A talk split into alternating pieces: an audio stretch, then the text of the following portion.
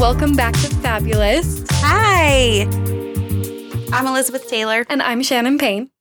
uh, and guess, guess what we're talking about today? This is just. This is the best. this is the best topic. I've been so excited since we talked about it. I'm so stoked. We're going to talk about Elizabeth Taylor. She is amazing, both the one sitting in front of me and the one that we're going to be talking about today.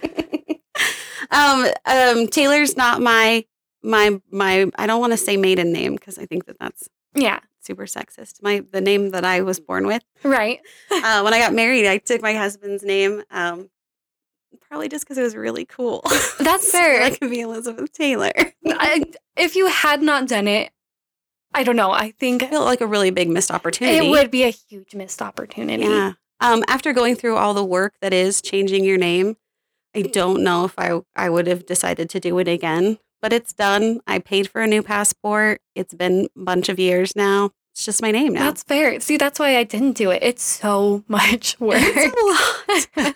Don't get me wrong. Like, I love my husband, but I also love the fact that he's like, yeah, no, we're married and it's fine that you're not taking my name. You can keep your Right. name. it's such an interesting thing to change to take someone's name away when they get married. That feels like some ownership ownership shit. A little bit. But um, like our friends were talking about it the other day, you kind of want to have the same last name as your kids Right. for all kinds of reasons. Which that makes sense. So- I just fully intend on never having kids. Right. So it doesn't really matter. Crisis averted. Exactly. And if I do, then we'll figure it out. Or they can pick their own. That. know. Everybody have a different one. Exactly. Ooh, that could be fun.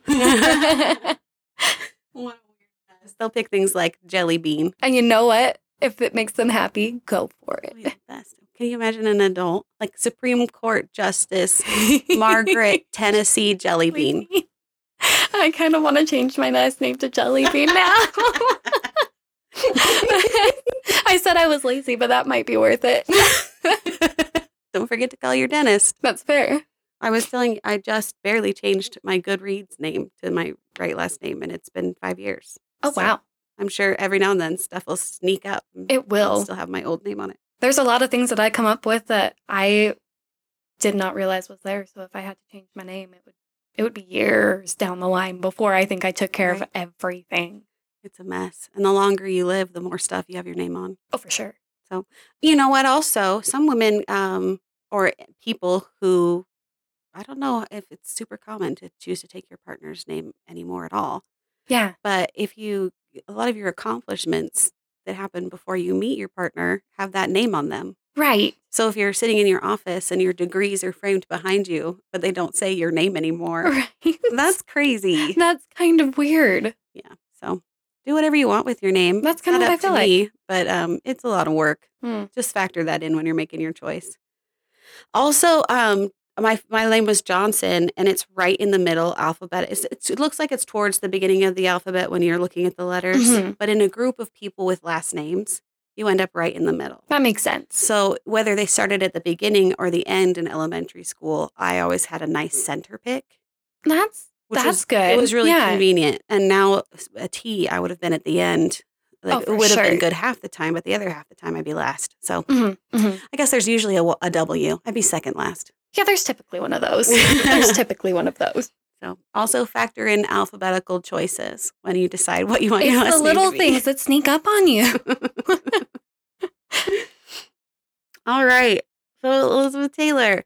Um, when I I've I I talk I've learned a lot about her and become really interested in her since it's been my name because people ask me about her all the time. Like Constantly, we are I'm sure. like we know each other or we're related. Um, which is not the case. No. Unfortunately. I've never met her. Uh, but people want me to know a lot of information about her all the time Mhm. when uh when Seth and I first started dating and became like Facebook official, Yeah. my cousin like commented on it. If you got married, you'd be Elizabeth Taylor, and it just like Like, shush. lock it down, oh Jenny. my god.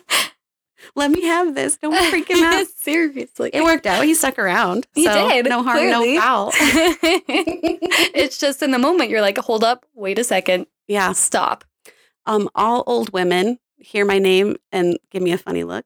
Oh, Like, do you have violet eyes? I get that one a lot. Do you get asked if you have double layers of eyelashes? No, because not a lot of people know that. That's true. And that's so cool. It's called, by the way, distac. Oh, I wrote I wrote down how to pronounce it. I should just read that.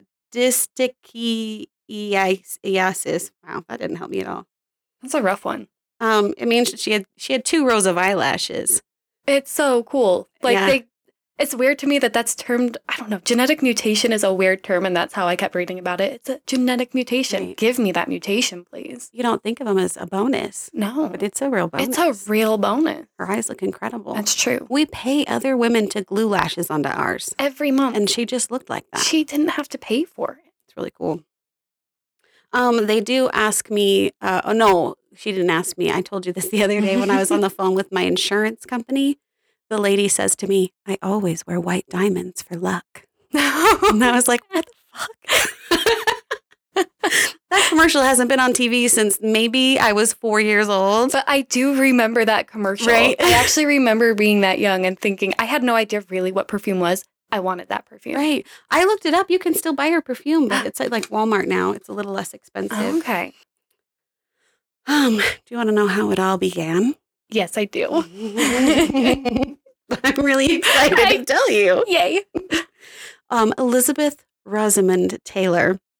That just rolls off the tongue. It does. It is a classy ass name. Um, she was born in England. so cool. It's way and you're like again, just kind of serendipitous of this. You're now Elizabeth Taylor, and you love With my love whole entire place. More than I think I'd like them to know because it's a little embarrassing. it's not embarrassing. no. Um, she was born on February 27th, 1932. Um, born in the UK, but her parents are um, Americans. okay. They moved over there because her dad, Francis, was um, an art dealer. Yeah. And his uncle, Howard, who kind of, he owned an art dealing business, kind of gave him a job and a career. And then he was like, now go do it in London. Okay. Um, Someone could tell me that. Right. so Francis and his wife moved over there before they had any children. His wife's name is Sarah. So Sarah Sothern Taylor um, was originally Sarah Sothern, which is I love alliterative names. Absolutely. They sound so cool. Sarah Sothern. Sarah Sothern. I mean, if she had a lisp, that would be a really difficult time. Yeah, that would have been rough for me as a kid. right. And Still to this day, a a little, little bit. But But it sounds lovely. She was a stage actress. okay. Um, orig- uh, when she was a little bit younger, and had achieved a, a little bit of fame Mhm. Um, and when she was in that show and got some good accolades, they actually took it to England. And so in London, um, she was a little bit known as a, she was a pretty young actress, but had a really successful role. And people um, looked forward to her career. But she married Francis and retired from acting and wasn't mad about it all Okay. she was um she was a christian scientist so she was a pretty religious person it's also in the 1930s um so it's not odd for her to think now that i'm married this will be This what i do done. i'll Yeah. have children and, and be a wife um and she was she was really into it she was excited about it so when uncle howard told him to move to england she was like oh that's cool people like me there Okay. so she was cool with it. She was totally fine. Um, they're from Arkansas City, Kansas, but they met each other in New York. Oh, So it's kind of neat, like to meet, uh, and that seems very New York to me, like a New York meet cute. yes. We both left our sleepy hometowns to make our dreams come true, and then met people that were from the same place we were Yeah. from. That's pretty cool. Um, so he was an art dealer there. Uh, he opened his gallery in 1929, so you can set the stage, the years that we're in now. And um, Elizabeth's brother Howard was born that same year. Okay. So there they are, the three of them in London. Um, Howard, or sorry, not Howard. Francis is making a decent living. Mhm. Um, it is not enough for the way Sarah wants to be living. Okay. But lucky for her, Uncle Howard and another man, um, Victor Cal, I think it's Cazalet. That sounds right. Listen, That- well, Based need- off of reading it, that sounds right. I need to um, have one of those apps yell French at me until I can learn how to pronounce it. I think I would still hear it and still pronounce it wrong. Right. I have a problem. I don't know. I know that I do. My mouth hasn't been trained for those No. sounds, so it could be complicated. Um, but Uncle between Uncle Howard and Victor, um, who was a colonel, um, and in the in the British military, and actually became a member of the British Conservative Party in Parliament. So he Mhm. served in Parliament for like 19 years. And um, these two guys are both super wealthy and connected, and um, Sarah has them in her pocket, almost literally. Like some Wow. some people speculate that some hanky panky has has or occurred.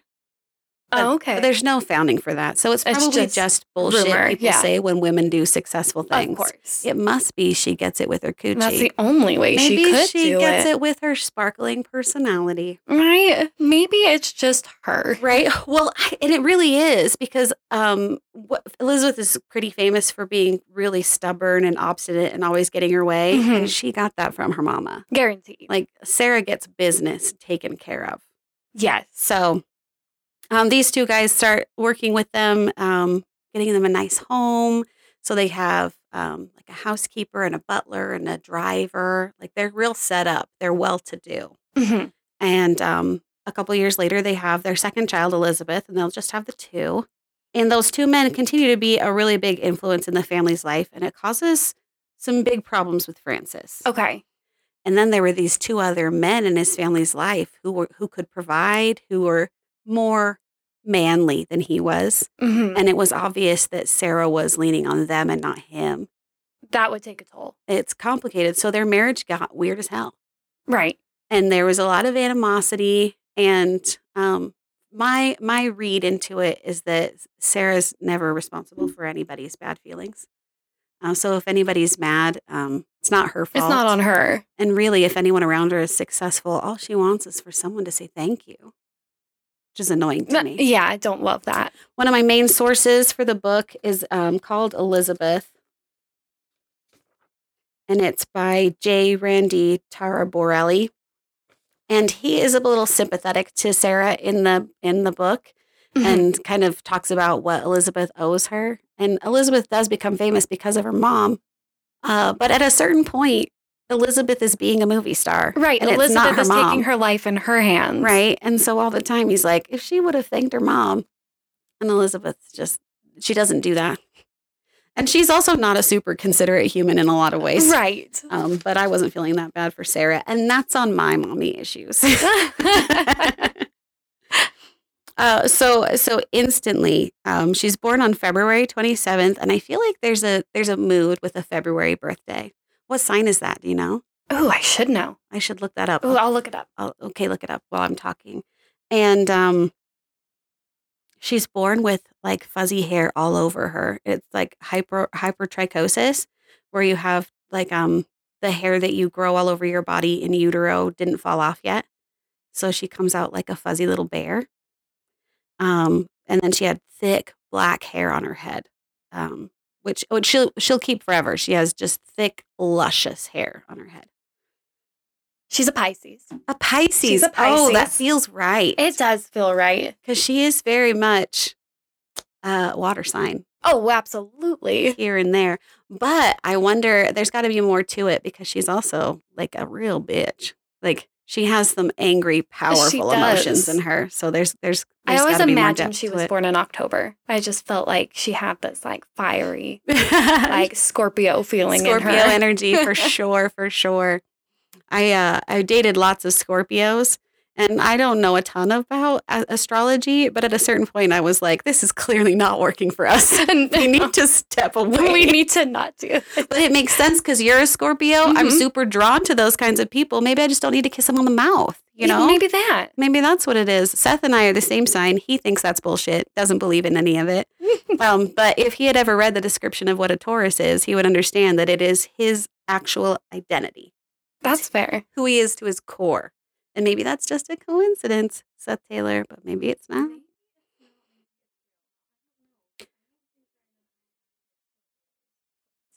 Um, so she's born with this fuzzy hair all over her body. And then this, um, she doesn't open her eyes for like eight days, which could have been freaky. I don't know. I've never had a baby, but I feel like they usually open their eyes sooner than that. I feel like that happens pretty fast. So the fuzz falls away. She opens her eyes and she's got these insane double layered eyelashes. Gorgeous, It- ridiculous.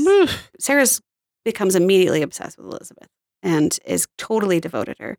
She's teaching her as young as two and three years old, like how to act like a lady, how to walk and sit and talk, and how to have conversations and be charming like a, like on an adult level. Mhm. So she, from the time she's really young, is one of those old children Okay. who's a little disarming when they come in with like ideas. Yeah, that could be a little off putting. I see Yeah, that. yeah. Yeah. Um, so it was almost like being raised to just not fit in. Uh, Right off the bat, you're just screwed. She was also super protective of her um, and really ambitious with her designs for Elizabeth.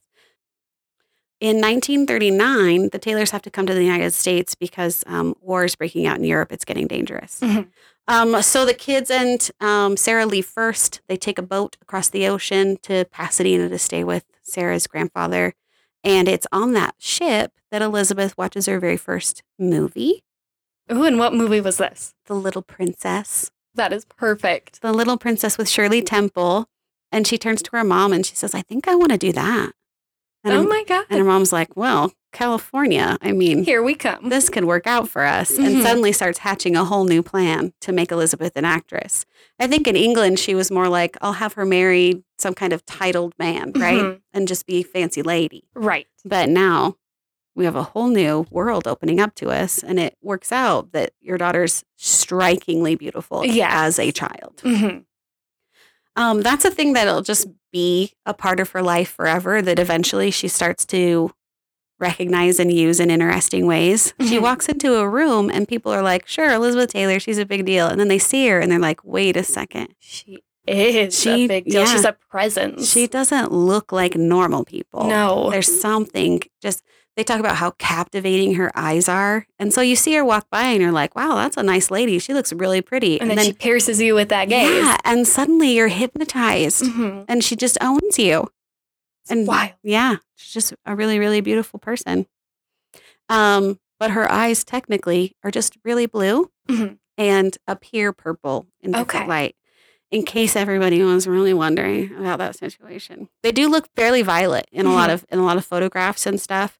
Um, but when people are commenting on her, they'll say like these these cobalt blue eyes just drilled into mine. So Mhm. they also looked blue a lot of the time. I get that. That happens. I have green eyes that look green in some lights. They look yellow in other lights. They Yeah. look blue in other lights. I see that. People with hazel eyes sometimes have mostly brown eyes, Mhm. um, but in perfect light, beautiful green eyes. Yeah. So, you know, people's eyes change color. It's true. So um, then Francis comes over later after he cleans up and finishes the business, opens a new gallery in California. Um, they get a house in Pasadena, and life's pretty good. Mhm. Victor um, sends a friend of his, Hedda Hopper. Is that how you would say it? Hedda, H E D D A. I think so. Hedda Yeah. Hopper. She's a gossip columnist. Oh. And um, Victor sends her to the gallery to pump up some news for Francis to get him some famous people business. Okay. Um, so she goes over there and writes about it. Some um, influential people begin to shop at his gallery. And that is how um, Elizabeth eventually wins her audition with MGM, which, in case you were wondering, if you weren't from the studio era of Hollywood, that is Metro Goldwyn Mayer. And I'm not positive I knew that before. I remember seeing it pop up in the opening credits of some movies. Does it say the word under It the does. lion or something? some something? of them some of them it does, not all of them, but some of them it would. Um, um, they're a pretty big deal right now. Um, it's kind of MGM and Universal that Okay. are making the biggest pictures. She gets um, um auditions with both of them Oh, wow. in 1941.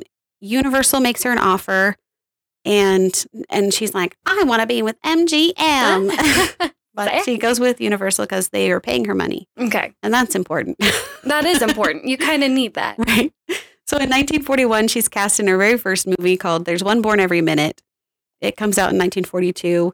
And then after that movie, Universal drops her contract Okay. just for whatever, mostly because they say she looks too old. Which that was she was She did. groomed to not groomed to be that way. I don't know if that's the Yeah, right word, groomed to like be that way, but also um, was going to lean that way anyway. right. And you know, people like that as children, like you look like a grown ass lady, hmm you know, and Yeah. she did. She looked like a grown up. Um, so they drop her contract. It's pretty. It's a bummer. She they thought that they'd made it. Mhm. You know, you get a contract, and the way that the studio system worked at the time was you get a contract for a certain amount of years. They pay you a weekly salary, and you do everything they say. Okay. So you have to be in the movies that they tell you to be in, and there's a morality portion of your contract. Oh my. So you have to behave the way they say you need to behave. That would be a wild Yeah. thing. And if you step out, they put you on suspension and you don't get paid, I get suspended a lot. right? So um, you say you don't want to do a part, suspension. You get pregnant, suspension. You don't get paid while you're pregnant, by the way. It's not a maternity leave situation. Oh my God. Right. It's sketchy. You go on a date with someone else's husband, which we'll do a lot of times. Mm, yeah. Suspension. Oops. So um, it's it's tricky, and they exercise a ton of control over your life. I think we hear the most about that with like Judy Garland Yeah. and how they basically destroyed her. Because, and they also overwork their stars a ton. Oh yeah. They'll be making five, six, seven movies in a year. That's crazy. It's insane. And it, it's not until television start to be pretty common in everyone's homes Mhm. that they're like, maybe we should make fewer movies, but better ones. Yes. And that really changes the way movies work in Hollywood. And it makes sense because, I mean, there are a lot of television shows and some are better than others, Uh, Right. right? But there's always programs on TV. And that's kind of how the movies were working. They needed to be getting movies into theaters. Um, but with everybody having a TV at home, the situation changes a little bit Makes sense. which benefits um, a lot of us. They make some beautiful art now. And- Absolutely. And, maybe those things don't open up to the world until this happens. So that's pretty cool. Um, so eventually she gets signed back with MGM. Her dad has an acquaintance um, from work who it, ju- find, he's looking for a girl with an English accent for Lassie Come Home.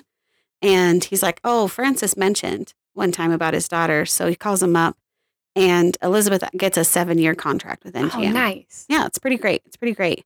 Um, when sh- shit starts to really move is when she's in National Velvet in 1944. Um, she was perfect for this role for a couple of reasons. She's English. Mhm. Um, she can already ride a horse, That is a skill. and National Velvet is about a girl who rides a horse, right? So um, she gets there, and they're like, "This girl's too small. Oh no. She's little." So they put the production on hold, and Elizabeth says that over three months, she, um, by stretching and doing exercises, eating more food, and by sheer force of will, she makes herself grow three inches. Could you imagine being able to do that?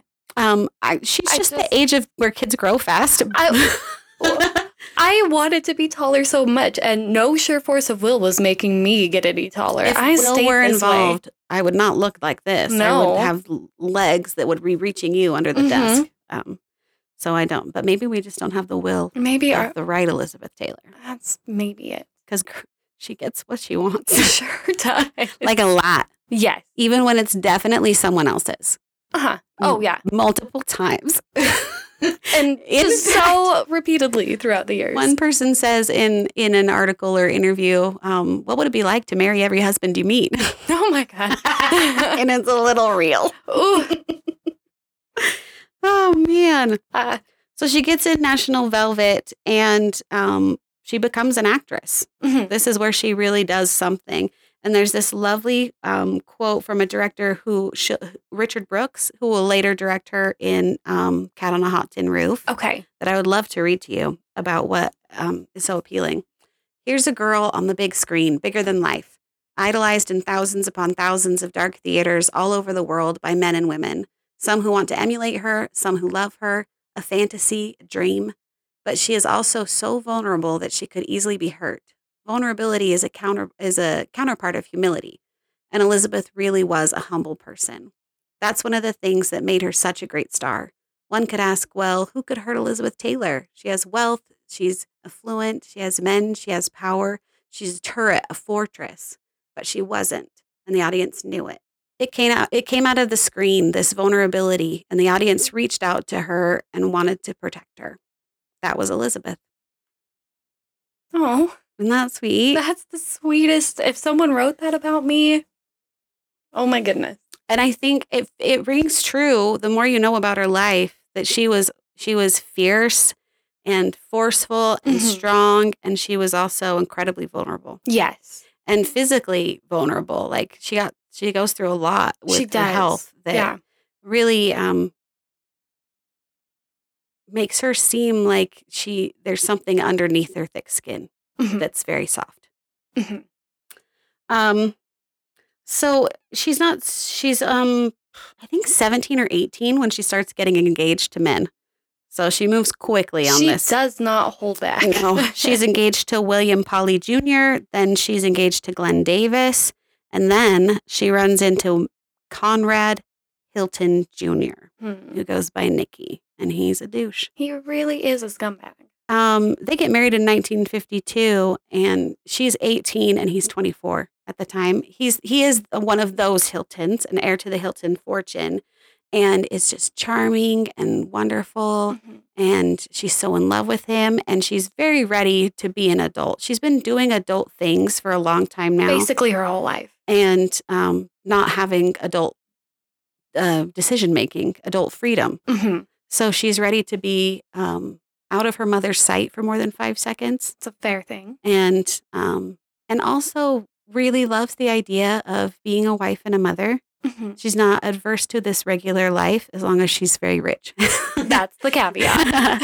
so um, she's she's down for it. She's very happy about it. They get married. The studio is wildly involved. In fact, they postponed the release of her movie Father of the Bride to come out um, at the same time as the wedding. Well, and didn't they like plan her whole wedding for her anyways? Yes. MGM organizes the the whole wedding. Crazy. Can can you imagine your boss being like, "Let me get in on this"? Oh my god. That's crazy. So this the, this studio system really is just like we're part of you now. They have a hold on her Mhm. entire life. and everything you do can come back to us. So check in first. You know, Oh my god. pretty intense. Um, it's super sad. Uh, Nicky shows his true colors pretty quickly. It doesn't take long. No, on the honeymoon, he ditches Elizabeth and leaves her alone crying to go and gamble. That just breaks my heart. It was way sad. And she's so disillusioned immediately because she's she's a sweet version, but who's been a huge flirt. Yes. and that's um you know we grew up mormon i can relate to being a massive flirt and then getting into the bedroom and somebody expecting me to know what the hell's going on And you have no idea. no like sorry i get this far and then somebody says no so exactly. like, like, there's a line and i have no idea what's on the other side I've always stayed You're on gonna- the side of it. you're gonna have to walk me through this slowly Mhm. and i think he was um disappointed with what he found he I thought he was getting this this um worldly experienced ingenue and she was really a naive um unex- inexperienced ingenue and he didn't like what he ended up with That just, I'll- I'm going to say it again, breaks my heart. That is a horrendous feeling. she has some attributes that really bring out the worst in people Mhm. like just being in general contrary and i'm not going to do it just because you asked me to Yes. kind of a move. She Mhm. pushes buttons really well. And you have to be a certain kind of person to, have- that be your relationship. Right. He didn't like it. Um, no. uh, she's the kind of person who always gets her way. And he's the kind of person who wants to marry a woman who does what she's told. she wasn't going to be that. No. so it became, it became incredibly abusive, physically abusive, really, really sad. Um, when her friend and mom find out, they kind of help her um, know what to do next, and they get divorced after nine months. Which is so brave when you actually think about it because of how much publicity surrounded that marriage. Yes, she knew it was going to do things to her reputation, Yeah. and she never admitted to anyone during the divorce that he had hit her. So, like her, her really close family had ideas. They saw the marks on her body, But it was never confirmed by her. and we didn't talk about it out loud, really. no, and especially not at that time. So they split up. MGM's not stoked about it. well, they just spend a shit ton of money. yeah, they made a whole thing, and you're supposed to walk around being happy about it for a while. You're not supposed to like throw away this gift that they just Yes. helped wrap up for you. They're not super pleased, and she's mm. bummed because she thought she was marrying her husband that she would grow old with. She's 18 already, Right. divorced. Divorced. Well, she was probably 19 by that time, but that sucks. But that's still so young. It's not good. Um, so she starts dating um, a married co-star, but he is separated from his wife. That's something. um, her co-star from Love Is Better Than Ever, Stanley Donen, and that's just the first time we'll do this. Um, and I'm not sure if there's something about dating a person who's unavailable because she want. I think she, I think a little bit. Is it the thrill of it? She wants to win them. That makes sense. That actually makes perfect sense. There and when your life is only pretend things, you don't have. She doesn't have a real life. She's a movie star mostly. Right. Um, maybe you think that that kind of movie drama is what real relationships are about. And then your first real relationship is a man who goes crazy and beats you up. Maybe drama is what life is. Right. And difficult to find a grounding influence in this kind of situation. Then in her younger life, there are some Howard Hughes influences. Uh, it's weird. you, Howard Hughes is hugely wealthy and super weird, yes. and he want he likes her, Uh-huh. and so he goes through other people to try to get her to meet with him. And No. all the time, she's just like, "No, thank you." That's a pass from me. He wants to start a production company to finance her films, which is a massive offer. yeah. Um, and she's just like, no, I'm not really, I'm not really into it. She said um, she always knew what she wanted and what she didn't want. And And unfortunately, he was what she did not want. yep. So she re-signs with MGM. Um, and Francis is bummed about it because he wanted to get in on the business plan with Howard Hughes. Mhm. But whatever. That's what she does. Um, and then just to get over how she got divorced super young and then started dating someone else's husband, uh, they think, well, why don't we have her go do a movie in England and Oh, let, let things calm down? Ship her away. so they send her over to England to film Ivanhoe in 1952. And um, that's where she meets another man who is married to a different woman. yep. And, you know, maybe you think, well, they've been married before. They must be marriage material. I'm not Right. sure what it is. Are there no single men around her ever? It's, it's difficult to know. Uh, this man is not. No. His name's Michael Wilding. Okay. And he's he's famous in England. He's an actor. Um, he's 20 years older than her. Which I feel like we've had a conversation about this before of like this power dynamic struggle. Right. Of when you've got someone really young dating someone so much older than them and how much the power skews towards the older person. Just this huge amount of influence. I wonder if that's the case with her. Like, I wonder, Yes. because like reading, you don't always get the full scoop, but I wonder if that was the case for her because she's just such a powerhouse. It um she doesn't have a lot of really like strong male influences in her life. At this Mhm. point, Francis is super browbeaten. Right. And um Victor and Uncle Howard aren't part of her daily life as much. okay. She's grown up. She doesn't live with her mom anymore. Mhm.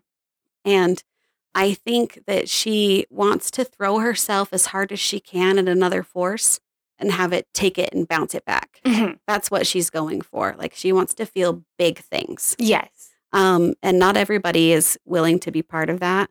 But at this time, she's so young, he's so much older. I think she's getting that feeling from this. That makes sense. Um, he'll find pretty quickly that uh, she was a little too immature for what he was looking for. I mean, it makes sense. She's still young. Right, right. So she's really into Michael, um, wants him to marry her. He's still married to his wife, but they're separated. Mhm. Um, things sort of fizzle. He says, I'm not marrying you. And she comes back to the United States. And there's a little bit of an interlude with Nicky, her ex. Okay. They're settling up some divorce details and they have to meet with Nicky. And um, something crazy happens. She says, He's just the way he was before he knew me. So I must have done something or said something. So she thinks Nicky probably is this really charming, wonderful person. And it was me. Oh, I did something wrong to make him treat me that way. no. Um, and it's such a it's such an easy to understand victim's point of view. 100%. And you have to know that her heart still wants her marriage to work. Yeah. Like it's sad to to end a relationship in less than a year Right. when you're so young. yeah. So may she they start sneaking off to go on dates, and um, her parents get really nervous about it. And so they call up Uncle Howard. He has a like an estate in Connecticut, not too far away, and he invites the two of them over for to stay for like a weekend. Okay. So Elizabeth and Nicky go down to Uncle Howard's house. They have a great evening. They eat dinner together. They um, go to bed. When they wake up in the morning, Howard sends for Nicky and um, says he'll give him twenty thousand dollars to stay away from Elizabeth forever. And Nicky is incredibly wealthy, so he's like, "Not enough, chump." I'm, he laughs, Okay. which makes Uncle Howard mad. Oh, no. So Uncle Howard hauls off and punches him in the gut so hard he knocks him to the floor. Oh, shit. It's uh, very intense. And um, he says if he ever comes next, he comes near Elizabeth again, he's going to tell every newspaper who will listen that he beat up America's sweetheart. Did that do it? It'll destroy his reputation. And he's like, cool, cool. I got it. I got it. Got it. And then he's like, can I still have the $20,000? Oh my God. What? what an actual asshole. he is such a piece of shit. Yeah, and that's basically what Uncle Howard said. He was like, "Get out of my sight. You I had an don't wanna look at opportunity. you." It's over now. Yes. Please leave immediately." Um, later on, um, when Elizabeth finds out what happened, she's actually pretty hurt Mm-hmm. because for a person that has as astute and observant as she is, she's also has very little life experience. Yeah. and she thinks if he had told that story, it would have ruined my reputation as well. When in reality, Uncle Howard was never going to do that to No, her. he wasn't. He was just threatening this asshole to get her get him out of her life. Mhm. Because there's no world where a person who loses their temper like that and abuses the person they're supposed to love the most just immediately stops acting That doesn't way. happen. That if it does, it is extremely rare. Right? I just wouldn't imagine that you could go from the kind of person who flips out and hurts people to immediately having no temper. That, That's not how it works. And she's she's complicated, Mhm. but nobody deserves to be smacked around. Nobody in their life deserves that. So I'm I'm glad that, and she was so young at the time. Still, I'm glad that her family um, played a little interference for her and got her out of that situation. Um, then um, Michael Wilding, she calls him up and is like, "Why don't you come for a visit?" Yeah. You know, um, and he is granted a divorce on December 12th of 1951, and that evening proposes to Elizabeth, kind of. What? what? he um he gives her a ring at dinner to symbolize like Did You he know- give her a promise ring? a little Oh he's like like this this marriage is over and I am ready to say that this is a real relationship okay. and so I want to give you this ring to co- commemorate like that we've been through something together and now hope we hope to build something okay. and she takes it this bitch Mm. she puts it on her uh, left ring finger and she says that's where it really goes Oh. and uh, she says this is where it belongs um do you understand what i'm saying and he's like what and she's like will you marry me and so they they get married So she's the one who really proposed in Yes. that situation. Yes. Okay. Good. Good for her. and um this is i don't know if elizabeth thinks that you can date someone and not marry them That's hard, and I kind of feel like that was that was almost kind of the way it felt growing up sure in the Mormon religion, where you technically we weren't supposed to, depending on where you lived, you weren't even supposed to have a boyfriend. my mom would yell these three things at me when i left the house um don't do anything stupid kissing leads to sex and you marry who you date Mhm. and that was just that was how that was what it was why would you date somebody if you didn't think you might marry them Right. That that was always supposed to be the end goal. It was never just like, well, let's just go out on a date and have fun and like Right. see and if what you- happens. And if you find that you don't want to marry them, then you don't need to see them you- anymore. That, and it's okay. Yeah, you can just stop. But no, it was. I just remember feeling so much pressure to be like, okay, well, every date has to be the person that I'm going to marry. right. Mhm. And she's living in this fairly conservative period in the Mhm. United States. Um, it's probably women who date a lot probably don't get a very great reputation. And we see that with famous people now when women are famous women are seen with different guys. Like you have three boyfriends in a year and they think Mhm. that you're just absolutely off the rails. Which is such a double standard. it really is. oh my god. It's so dumb. Um, so uh, she'll get engaged or married to almost every person she has a serious relationship with. Mhm. Very it's very interesting. Um, so on January 6th, 1953, Michael Howard Wilding Wilding is born, their first son. And they his middle name is in honor of Elizabeth's brother Howard, who had actually just come back from the Korean War. Okay. Michael Howard. And then um, they actually end up having two children together. Their second son is born on February 27th of 1955, which is actually Elizabeth's 23rd birthday. She's such a baby to have two kids. As a baby. Oh and they name him. Christopher. Um, she has both of her, her sons via cesarean section. Mhm. Cis- do you see ce- cesarean Cesarean section? Same thing. Yeah. I was wondering if I was doing like ATM machine, you know? Oh, yeah. where you say the thing twice. Um, uh, and um, but their marriage was still just a mess. It was kind of like have a baby to see if we can fix it, kind and of a move. never the route to take. Yeah. and Elizabeth gets real sad. Oh, because, like, her second marriage is gonna coming to an again. end when Yeah. she's so young. Um, she's making a lot of movies at this time, and she um, becomes really good friends with Montgomery Clift. Um, they call him Monty. Oh, They're dear friends, and um, she'll actually she makes a lot of friends with men who are closeted homosexuals in, Mhm. in show business. Um, they kind of feel safe with her, and she's from the from the get go incredibly accepting of whatever that is. I love that. And sometimes when they're not even sure they're gay yet, she'll be like, I, you know, if you say that that's what you're meant to be, then that's what you're meant to be. Mhm. And really um, becomes a safe place for a lot of those people Yeah, who who can't confide in too many people in Hollywood. right. So um, they become super dear friends. He's homosexual. On May 12th of 1956, he's leaving a party at Liz and Michael's house and gets into a terrible car accident um, not too far away. Okay. So Elizabeth arrives shortly after, and his face is just a disaster. Oh no. And she sees that he can't breathe because his teeth have been knocked in and they're in his throat. Oh my god. So this girl, she reaches into his mouth and pulls the obstruction out so he can breathe. And then, um, as they always do, paparazzi start showing up, and she loses her shit in defense of this friend. And you'll see throughout her life, she's a she's a pretty good friend. Yeah. Like she's a pretty loyal friend, and we'll talk about that in relation to Debbie Reynolds because that's a little bit different. That is a different Um, situation. But for the most part, she's a, a very loyal, powerful friend. And they start coming up, and um, this is a quote from Rock Hudson, who was also at the party and shows up. He says, She prevented the photographers from taking Monty's picture by the foulest language I have ever heard.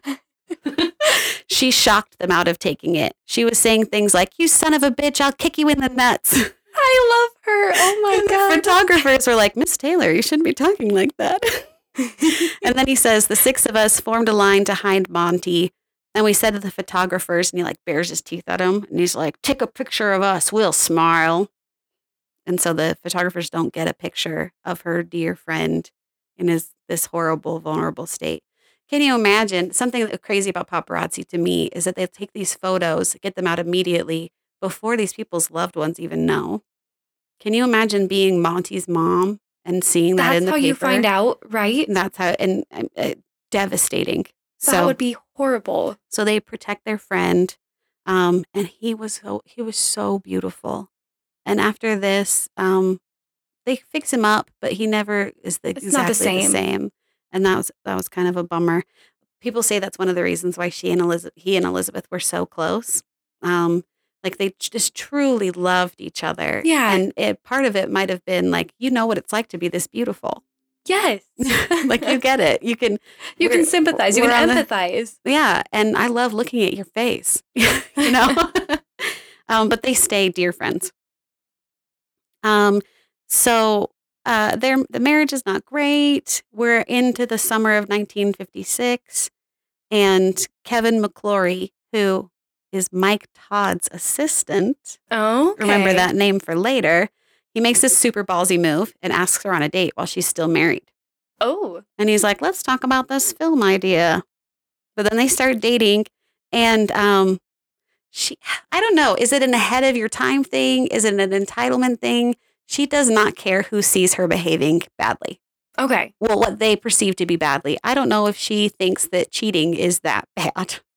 I, she doesn't like it when it happens to, To her. her. So it's, she probably um, gains better perspective in that situation I think so. um, but she she all the time will be doing things, seeing other people's husbands, dating people while she's still married, and will go out in public to do it. Doesn't even. Doesn't phase her. So um, she's out to dinner with Kevin McClory and her dad's attorney and his wife are at the restaurant. And um, they're looking over at her and be like, Are you seeing this? Are you seeing what I'm seeing? And this attorney's wife is getting really hung up about it. Like, she's just like, How disgusting. I can't believe you represent them. And he's like, Well, I represent her dad.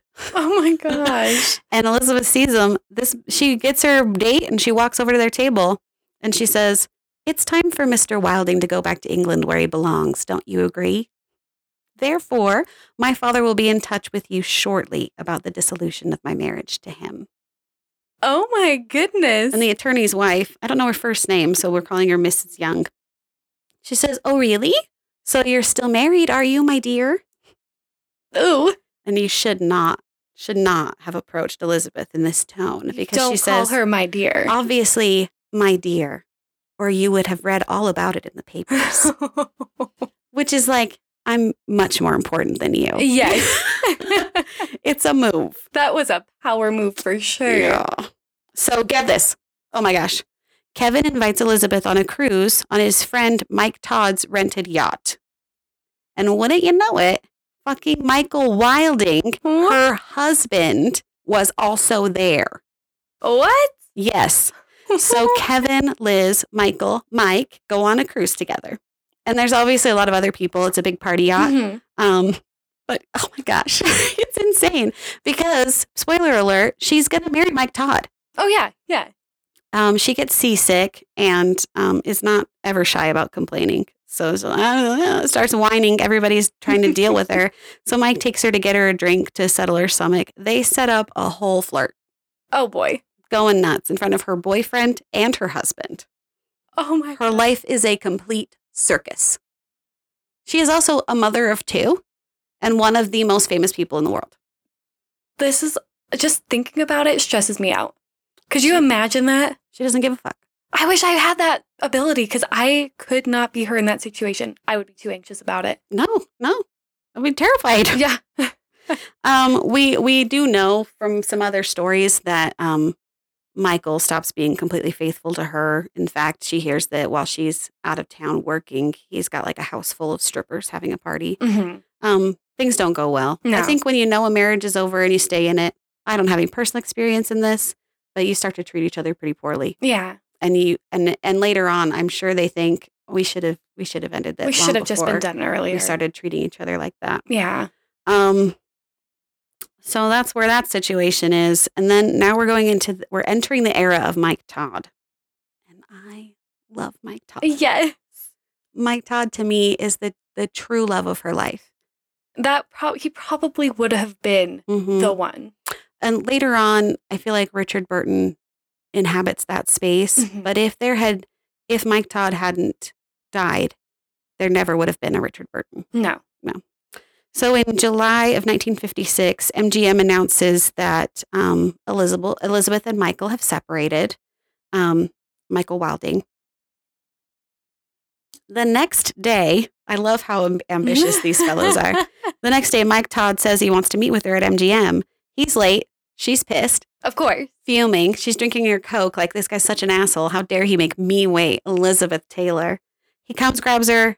She's super mad. Says, Come back to my office. And he spends the next hour confessing his undying love for her. Oh my God. Just like, let's, it's, I, I'm obsessed with you. Let's get married. And, and she's like, You're an asshole. I can't believe I was sitting there forever. and now you throw this on me? And he says, Don't horse around. You know you're going to marry oh me. Oh And later on, she's like, He was a brute, but I can't lie. It was hot, you know? That's fair. And she's into this thing that I always think when I'm reading about it, I would be into too. Like this crazy relationship where we're so in love, but then we yell and scream at each other. Mhm. Um, it, nobody actually wants that. No, no. That's not. That's not the most healthy That's lifestyle. not my dream for Um, sure. But I think I think that um, she's a big feeler. She's got big emotions, Mhm. and this is how she learns to love. Yeah. And this is how she wants to receive love after a while. I think that she's been taught and taught herself that this is the way people show you they care about you. Yeah. Is they're um both ends extreme. Fiery. So love you so much they can't stand you, but Mhm. won't leave you. And her relationships are always like this. They're just Yeah. like we'll we we're passionate about each other. We look like we're made to be together, but we will have a straight up knockdown drag out fight in public places. That's how her relationships go. yeah. It's intense. Um, so they, they, it just, it just works with Mike Todd. Yeah. He is a very stable, grounded, a grown ass man Mhm. who sees her for exactly what she is, kind of a brat. Yeah. Incredibly beautiful, secret talent. Yes. Um, and and things start to move. She would um swim laps in their pool wearing the diamond, platinum, and gold tiara he gave her. A A tiara. tiara. And it becomes a thing. He's always giving her incredible jewels. And this is like where her love for those things really begins. Okay, this is the birth of and that. sh- and she's obviously very famous for her taste in jewelry, her collection of jewels. Um, and it begins with Mike Todd. Story goes, when he gives her this tiara, she loves it. She takes it and leaves the room. She comes back in the room wearing just the tiara. Damn. What a move! That is such a move. I want to make that move. so cool. I would love to just be like, all of a sudden I have a tiara and hey, guess what, Brian?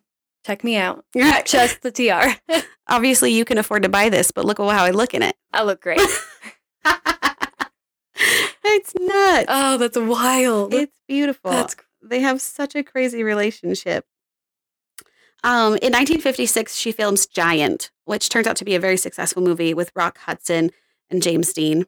that's a cast right it's, there. it's a beautiful cast, and it's an interesting movie because it starts out where they're young and covers a big sp- expanse of time. Mhm. So all of them have to like be makeup aged through the movie. Okay. I haven't seen it yet, but now that I've read a lot about it, I feel like that's the one. It's also James Dean's last movie. Yeah.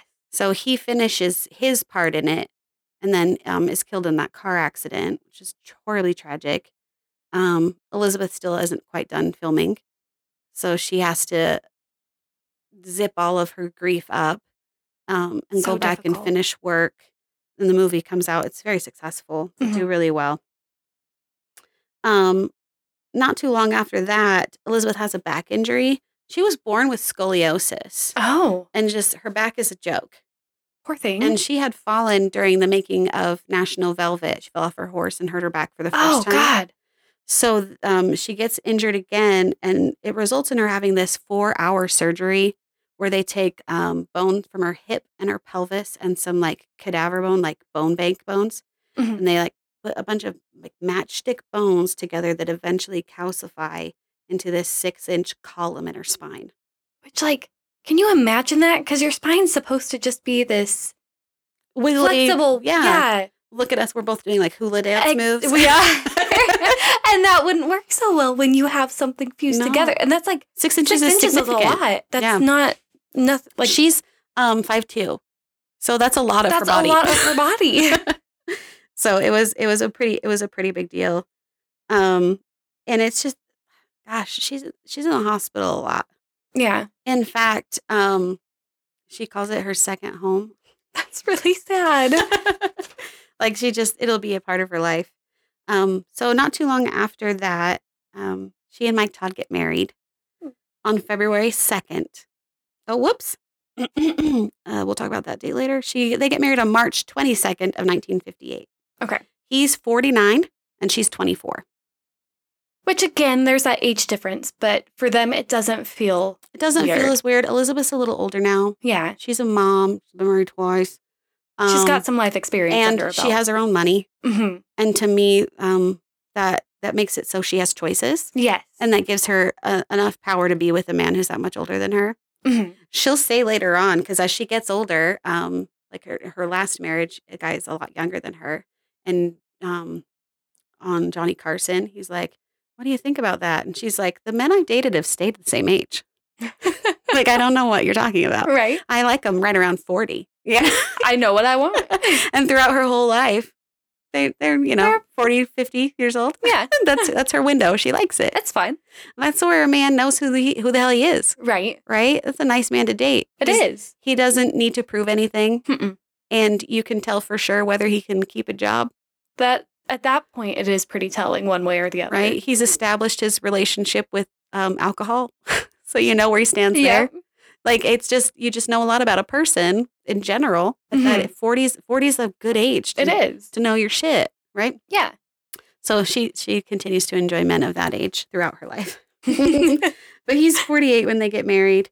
Um, he had also developed a revolutionary camera system called Todd AO, Todd American Optical, um, that basically gives viewers a widescreen experience. okay. It was very first used in Oklahoma in 1955. Oh, interesting. Have you seen that Oklahoma? Yeah, It's it's really it's big. it It is. looks like a big movie.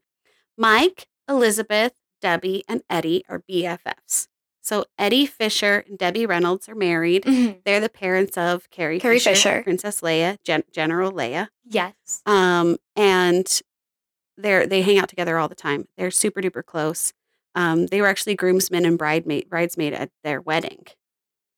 Um, uh, so they're very close. They're like that, you know, that perfect other couple that you just do shit with all the time. Yeah. That's them. They have that, and it's super fun.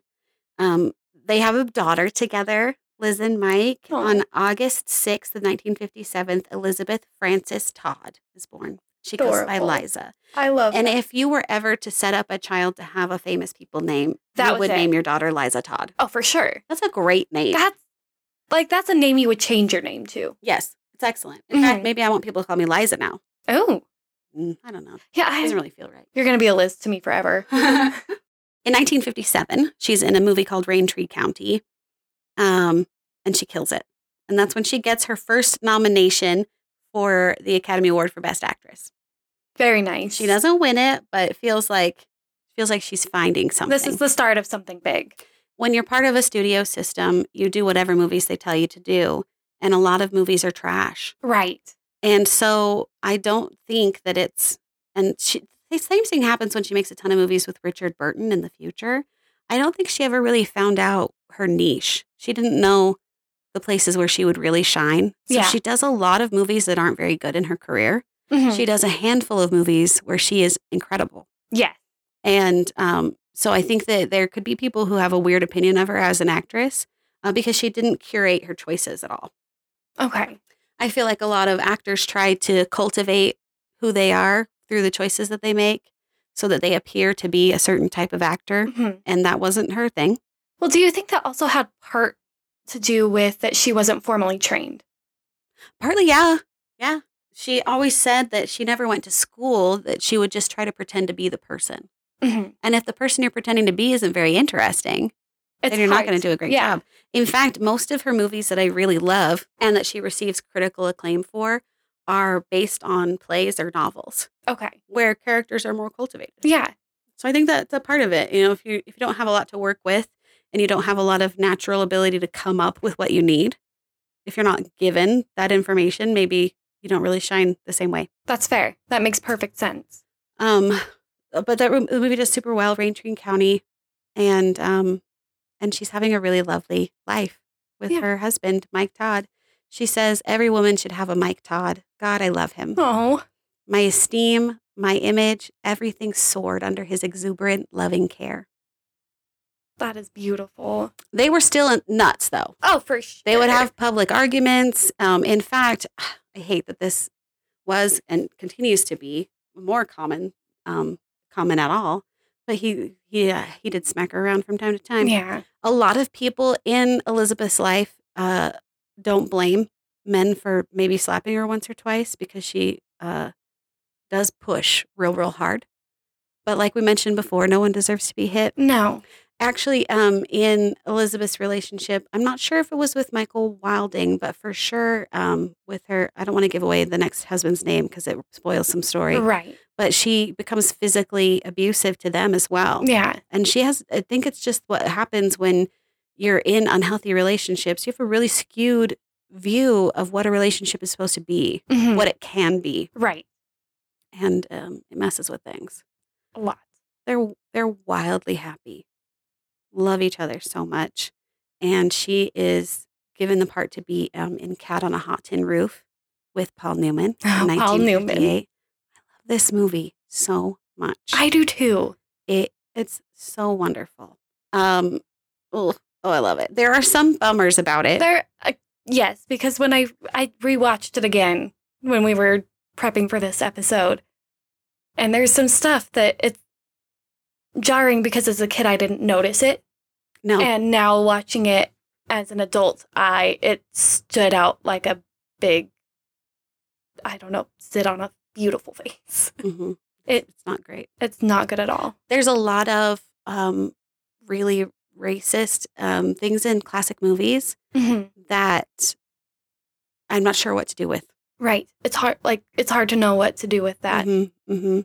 And it's that same thing. Do you continue to watch Kevin Spacey movies, Or- do you do you not? Can I still love Harry Potter? That's a hard one for me. Yeah. but these ones are pretty extreme. These are. Um, these th- th- some some of these depictions of racism are maybe just not even a thing I want to have as a part of my life. right. Not not like that's from a time and place, but more like we need to erase that. we from- need to take that. I don't know. out. I don't really know what the move is. I'm gonna I'm gonna look into that. I'm gonna look into that. I think that's 'cause important. Yeah. I think there should there's something that can be done there has to be, to right? like something to to make it to decide whether we do still see those things and pay money to the people who made them Mhm. or if we don't Right. like how do you come to those conclusions i'll do so i'll do some stuff I'll, Okay. that'll be my homework i'll get back to us um cat in a cat on a hot tin roof is a adaptation of a tennessee williams play Mhm.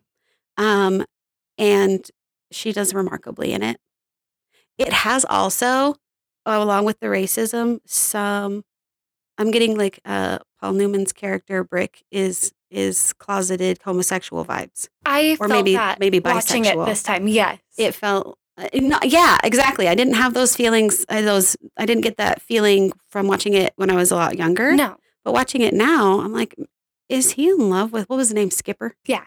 He in love with skipper I thought so. like it's it feels like maybe he loves him Yeah. um so that makes the whole thing even more complicated Exactly. like it's a it's a real dramatic situation yeah. um i think everybody in that movie does a great job the characters who are supposed to be annoying make me furious so they're killing it They did a great job because yeah, there were a few in there that I just ooh, I wanted to slap through the screen. oh that's that sister-in-law I can't stand her. just be quiet for five seconds Just shut your damn oh man she was a lot of pressure but the She brother was. her husband not better No, not at all. kind of awful i We don't were know both the worst. i i i like movies that make you feel a little uncomfortable I think that's a sign of a good movie that it Mhm. can elicit those feelings from you. and i think that one makes me feel the most uncomfortable because they're being what a family is like Yeah. and families are pretty messed up sometimes Oh yeah. they think that they're i mean big daddy Mhm. and paul newman's dad um may or may not die. You don't really know for a while. And he owns a great deal of property. Mhm. and they're they're kind of fighting over it already. Oh yeah, he's not even. and it's gross but that that's what people do. It is gross. i was talking to seth about it the other day and i feel gross about it. But i mean i'm getting older. My parents are getting older. Mhm. and i was like i kind of want to kind of want to tell them what stuff i want is that weird and he was like uh my mom's fine with it but i don't know if everybody is I've like I've never thought about having that conversation it with feels someone. yucky It kind of feels weird. So i mean this is it's a real thing people people talk about this kind of stuff. Oh stuff yeah, and i'm assuming the more shit you have the more people want to talk about it yeah. so um it's it's uncomfortable but she does an incredible incredible job And just like as a side note on this, do you think this one was one of her best because it was a play? It was fleshed out. It was i think so and maggie the cat right. can she relate to anything more right? because this is a lady who's and it actually oh my gosh this really t- feels like a conversation that she'll have with richard burton later Yes. where she's just like begging to be loved by this man Mhm. and he's treating her like shit Just complete trash. just disrespectful cruel things awful, awful things. um so i guess now we know where she learned it That makes sense. um a lot of people say one of the reasons her performance in cat on a hot tin roof was so incredible was because she was escaping a massive life tragedy because on february 2nd of 1957 um mike todd uh, dies in a plane a plane crash Which is devastating. absolutely devastating Just Would have to crush her at that point because she talked about that relationship in such a bigger than life way. hmm And then to have that so suddenly taken away from you. he says to her um, as he's leaving, they don't go on the trip together. She was off of work from Cat on a Hot Tin Roof. They were like two weeks into production, Okay. and she was off for being sick and was going to go with him to receive this award back east.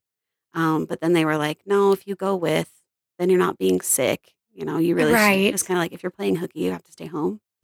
Yeah. Um, so he's going without her. And as he's leaving, he says, I'm too happy. And I'm afraid that something's going to happen because I'm too happy. Oh my God. It's heartbreaking. oh. This guy, the way that people talk about Mike Todd is that he lived forward. Yes.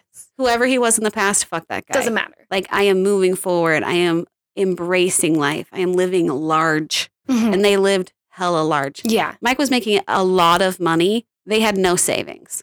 Oh, gee. They were living big time. And uh, he named his airplane the Lucky Liz. Oh my God. If Seth Taylor ever owns an airplane or boat, if he doesn't name that, it will hurt my feelings. Fair. and he also is forbidden to die on it. Oh, that's uh, not allowed. Just Seth, you're listening right now. That's not allowed. Absolutely not. No. But the Lucky Liz. That's Maybe it's just alliteration gets me going. I don't know.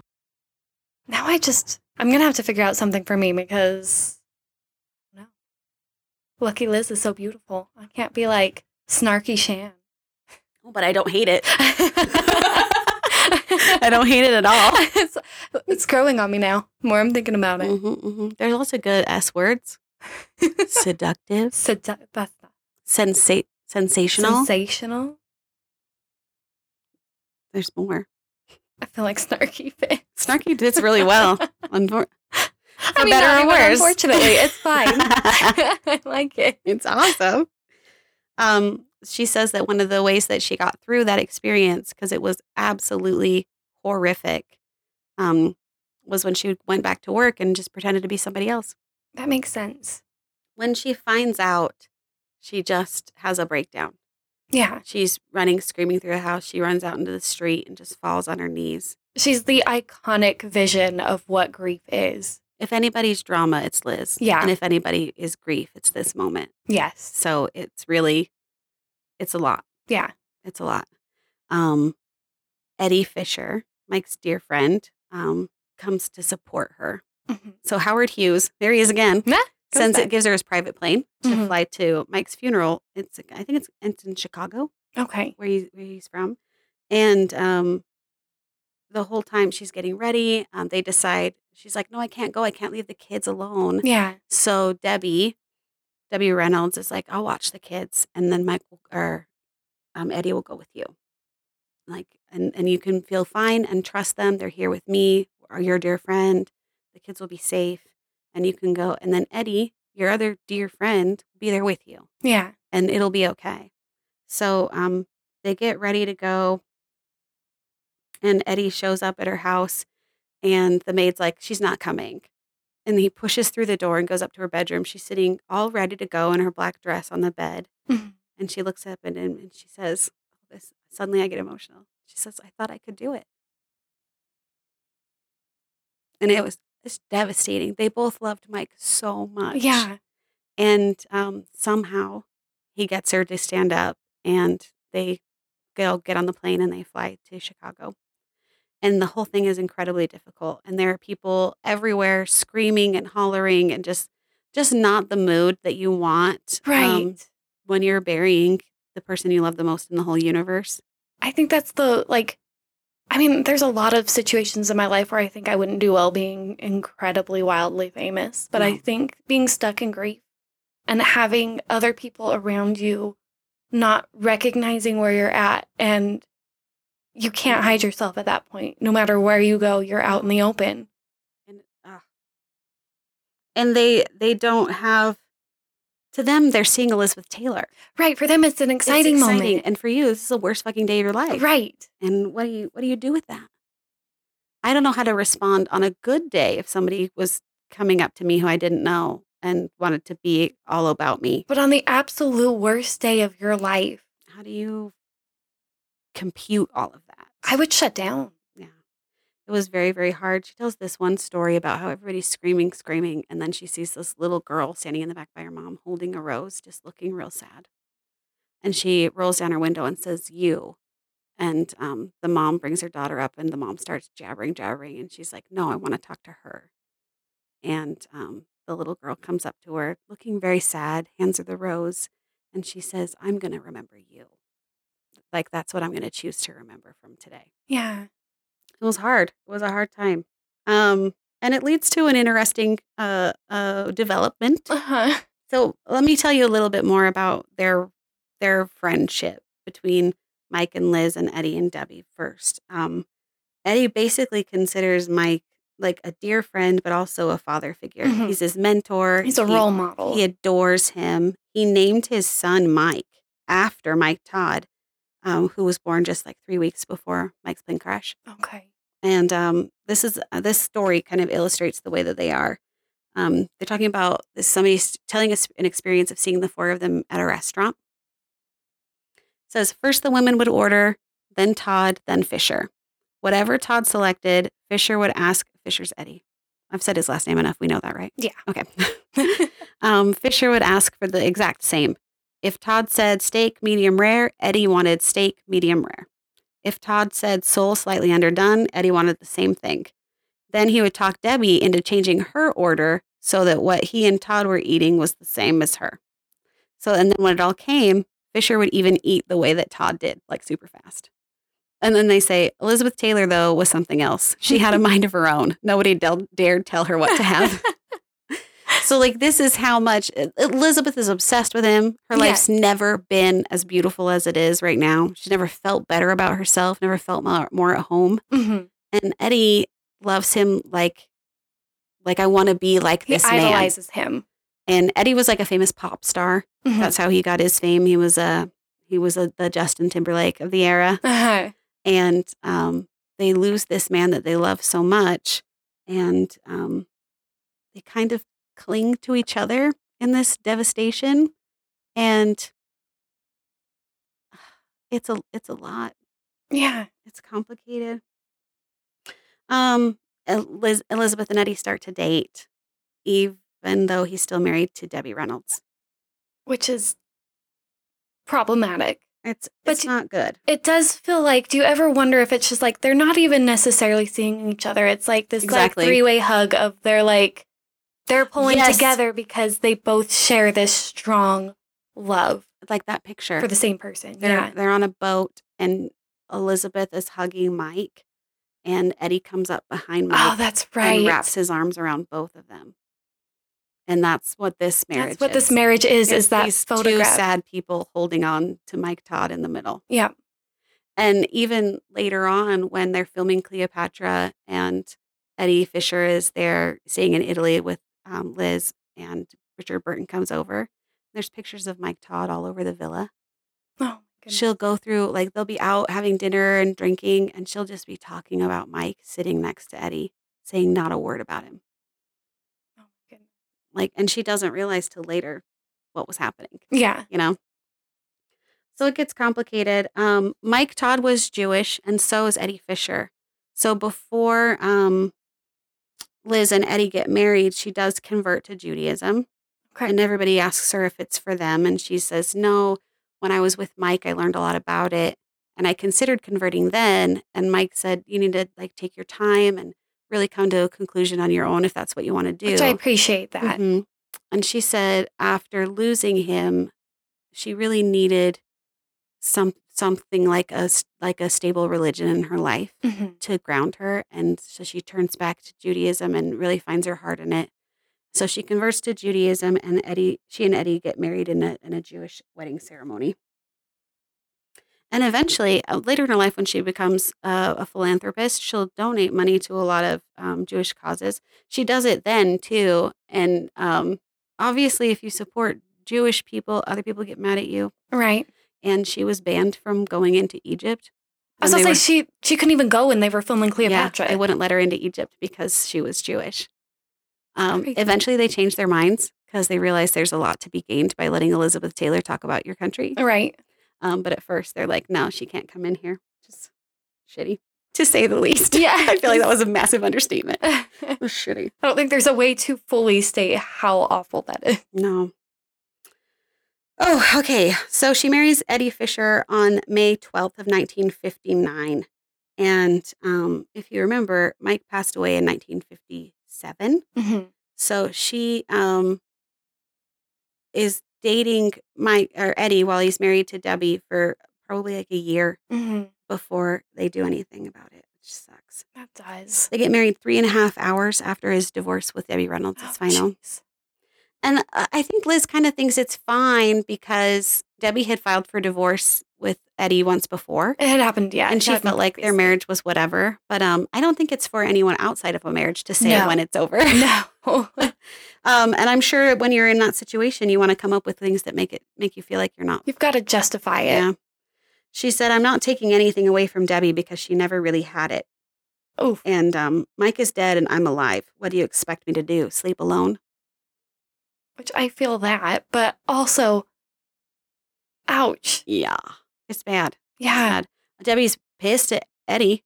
Um, not great with Liz. They were super close friends. By the way, I should say she does not like to be called Liz because her brother called her, what was it like? Oh, it sounds like a hiss. yeah. And her brother called her lizard or something. I've had a lot of people call me lizard throughout my Oh, life. no.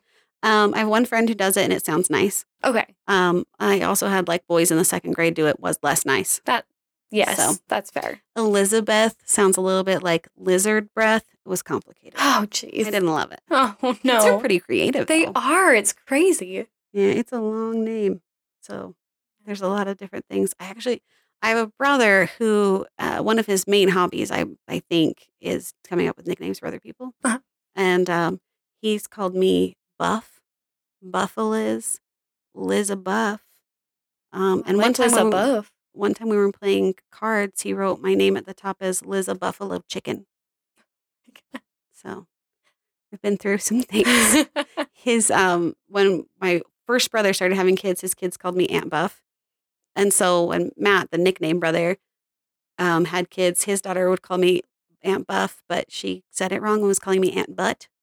oh, no. So now one family of children calls me Aunt Liz and the other one calls me Aunt Buff. Aunt- I was to say, did Aunt Butt stick or was it Aunt Butt? That's pretty great. oh, no. I had the weirdest dream about those kids. Oh my gosh. My brother in who lives out of the state has two his two oldest kids are the ones that um that I know the very best Uh-huh. because I I've seen them the most because he lives far away. Right.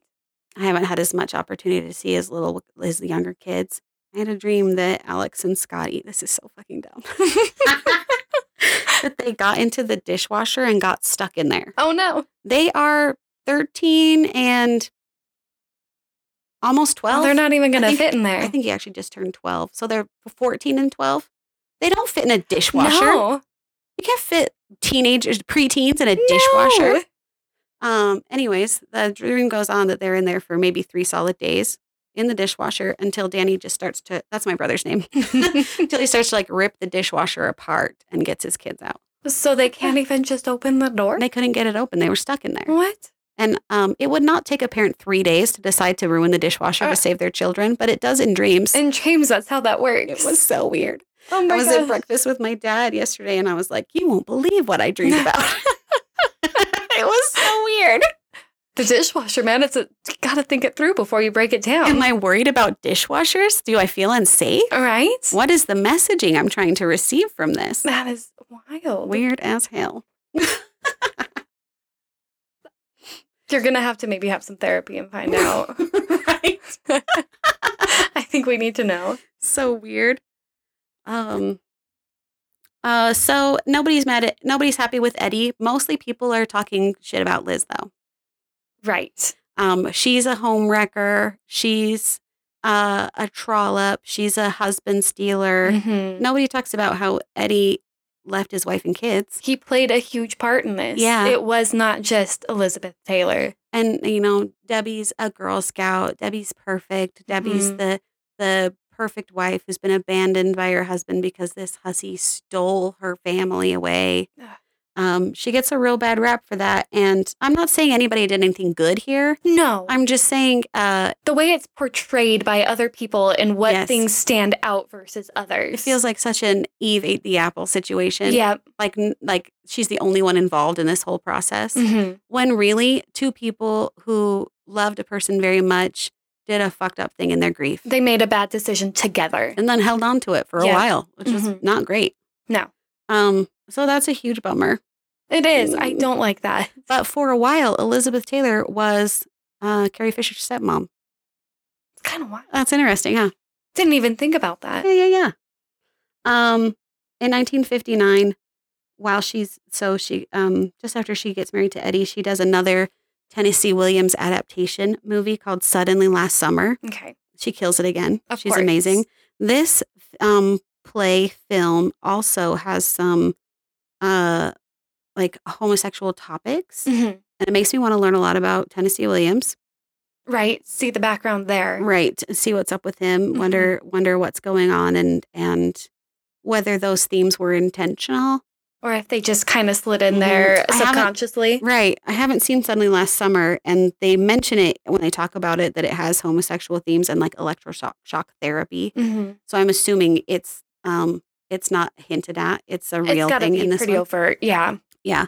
So um, but she does amazingly, and she actually wins a Golden Globe for Best Actress. Okay. And one of the most famous dresses she wears is from that movie. Oh, I forget which one it is. But it turns out to be pretty iconic. Does good things. Then comes Butterfield 8. Here's the situation with Butterfield 8. Um, Liz is married to Eddie. Stuff's fine.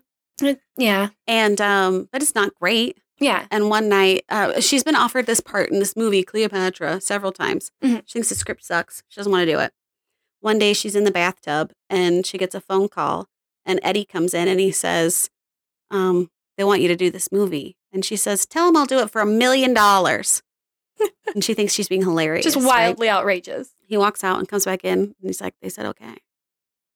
And she's like so shocked, she screams and then dunks herself under the water. just like what's happening she is the very first actress actor ever to be paid a million dollars for a role that is so cool. mm-hmm, mm-hmm, mm-hmm. first ever take that hollywood Hell yeah. and she could get whatever she wanted at this point you the want sky's the limit. yeah and then i mean they end up writing the role of cleopatra around her and who she is. It turns out to be um, a whole thing. Um, but she gets that offer. She's really excited about it. This is a cool move. And then she finds out from mgm she's still under contract with them to make one more movie. Oh. she tries to get out of it. She throws a massive fit. She's mad that she doesn't get her way. Mhm. she tells them fine i'll do it but i'm going to make everyone's life a misery the entire time. And just so you know. And that's she a threat that's terrifying. she she holds true. Uh, she, I would expect nothing less. It's yeah. such a potential catastrophe Mhm. that they give her husband at the time, Eddie Fisher, a role in Butterfield Eight. Um, he's the. Did you watch that one?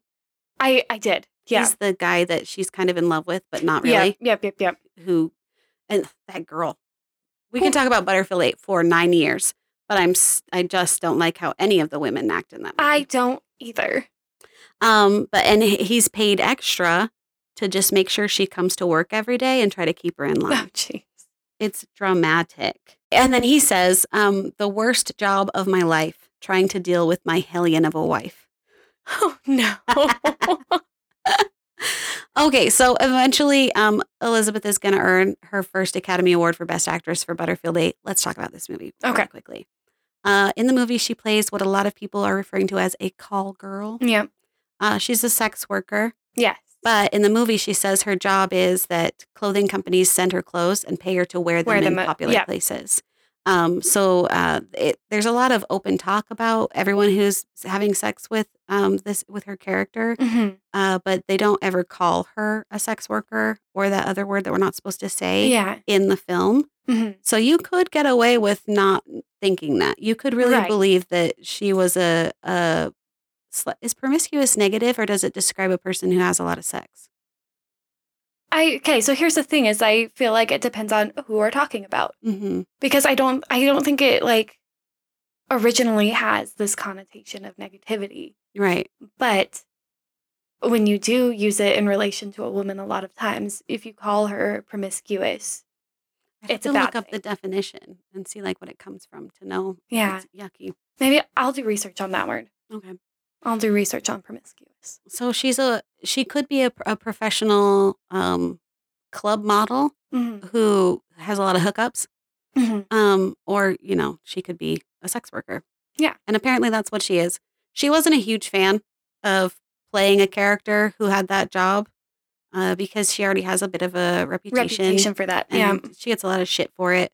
She wasn't super stoked about that. Okay. And um, there are just a lot of things about the movie I hate. so I struggled with the movie. So when I say I watched it, there was a point where I was just like, I think I need to stop. Because it was just, I was, I was Mhm. frustrated by it. I was very very, frustrated by it. there's a point where the, the her husband's character, Eddie Fisher's character, is having an argument with his girlfriend Mm-hmm. over Elizabeth's character Yeah, because they've been best friends forever, and he's in love with Elizabeth's character, right? But he's also dating this other woman. Yes. And you remember this argument? uh-huh. And then at some point, she's like, You need to choose. This is stupid. I can't go on with it. And we're like, Yeah, that's you. Yeah, I- Respect yourself. And then towards the end, she's like, I'm sorry. I'm sorry. I don't mean any of those things. There's no ultimatum. Um, I love you and I'm here for you. Mm. And she kind of like, I'm going to stick it out until she's gone. Yeah. And I, I was bummed.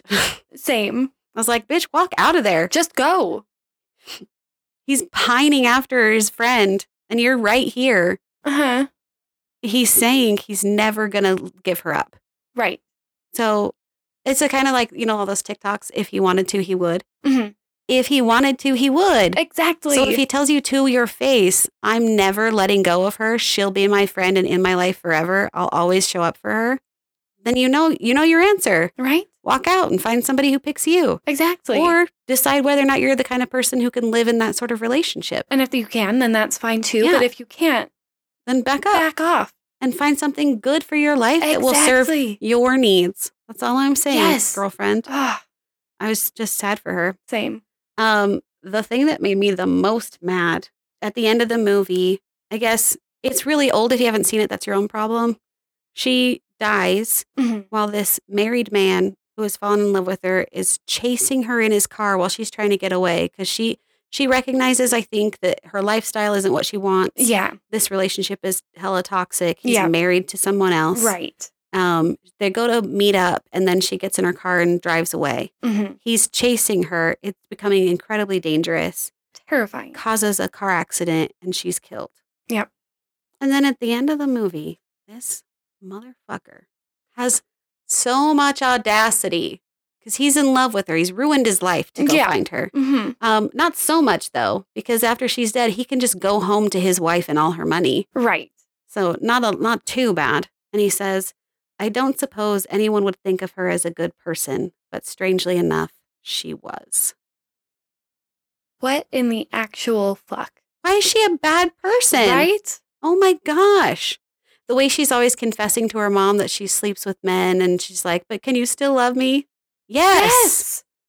Ugh, You can have sex and be a good person. I'm just, I'm not. The way that men talk about her, throw her name around, throw Mhm. her physically around. Like the whole, the whole movie is just an exercise in misogyny and purity culture and just Yep. really, really harmful behaviors. hmm and every woman in the movie curves to them. Yep. And takes it. Even the asshole's wife who he's cheating on is like, it's okay, I'll be fine. I know that he's a good man and I'll stand here and stand by him and wait for him and it'll work out. Every woman in the movie. Yep. I think the wife's mom tells her they should get a divorce and it'll be okay. So Yeah. maybe she's the only one who has any kind of concept of uh, personal dignity. hmm And I don't want to be too judgmental of people who were raised to believe a thing Right. and believed it their whole life. As a person who was also raised to believe that thing and believed it for most of my life, Mhm. uh, I get it, Yes. but I hate it. I hate it so much. I can do both at the same time. Mhm. Yes. I understand where it comes from. I don't like it. so I had big Butterfield 8 feelings. Yeah. um, Butterfield 8 doesn't, movies are made before they come out, right? right. That's pretty obvious news. Mhm. So Butterfield 8 doesn't come out until she's already started to film Cleopatra. Okay. And just as filming begins, she gets spinal meningitis. Oh my God, her back. she's a she's a disaster. Her Oh body is a real lemon. Just and um the way they talk about it a lot because she has an abnormal amount of sicknesses and injuries and and um, health problems and experiences. Mhm. Uh, they the way that the uh, the biographer is kind of explaining it is that it was for a couple of reasons. One, if she if you made her do something she didn't want to do, she was afraid to do or was uncomfortable doing, she would make herself sick to avoid it. Mhm. And another reason, the only time her mom would focus on her and not her career was when she was ill. Oh, okay. So she learned this thing as when she was young. If people start looking at Elizabeth Taylor too much and I want them to look at me, hmm then I need to do something that's not on the screen. I need to make myself sick so that they'll see me and I can be a person. Okay. So it's very interesting. She had a pretty, probably pretty solid knowledge of who she was as a person and as an actress from Uh-huh. when she was really young. Just understanding that there's commodity, Liz. Right. People pay for this, and then there's an actual human being, and they're not super concerned about that. Yeah. And that she needs to figure out where she stands with people and what what part of her they're interested in seeing. hmm Um, so maybe she makes herself sick again. Maybe she just gets sick a lot and has a really shitty immune system. I don't know. Who knows? Yeah. Um, as a person who gets sick a lot, I definitely don't want to blame it on her. Whatever, right. like it just things happen. You They do. You can't control a lot, a lot of things in life, especially back injuries. Like what? If, that's not her feelings. no. It's for real. And even if it were her feelings that were broken, those also matter they do So- matter. And are not necessarily a choice we get to make. No. Um, either way, she has spinal meningitis.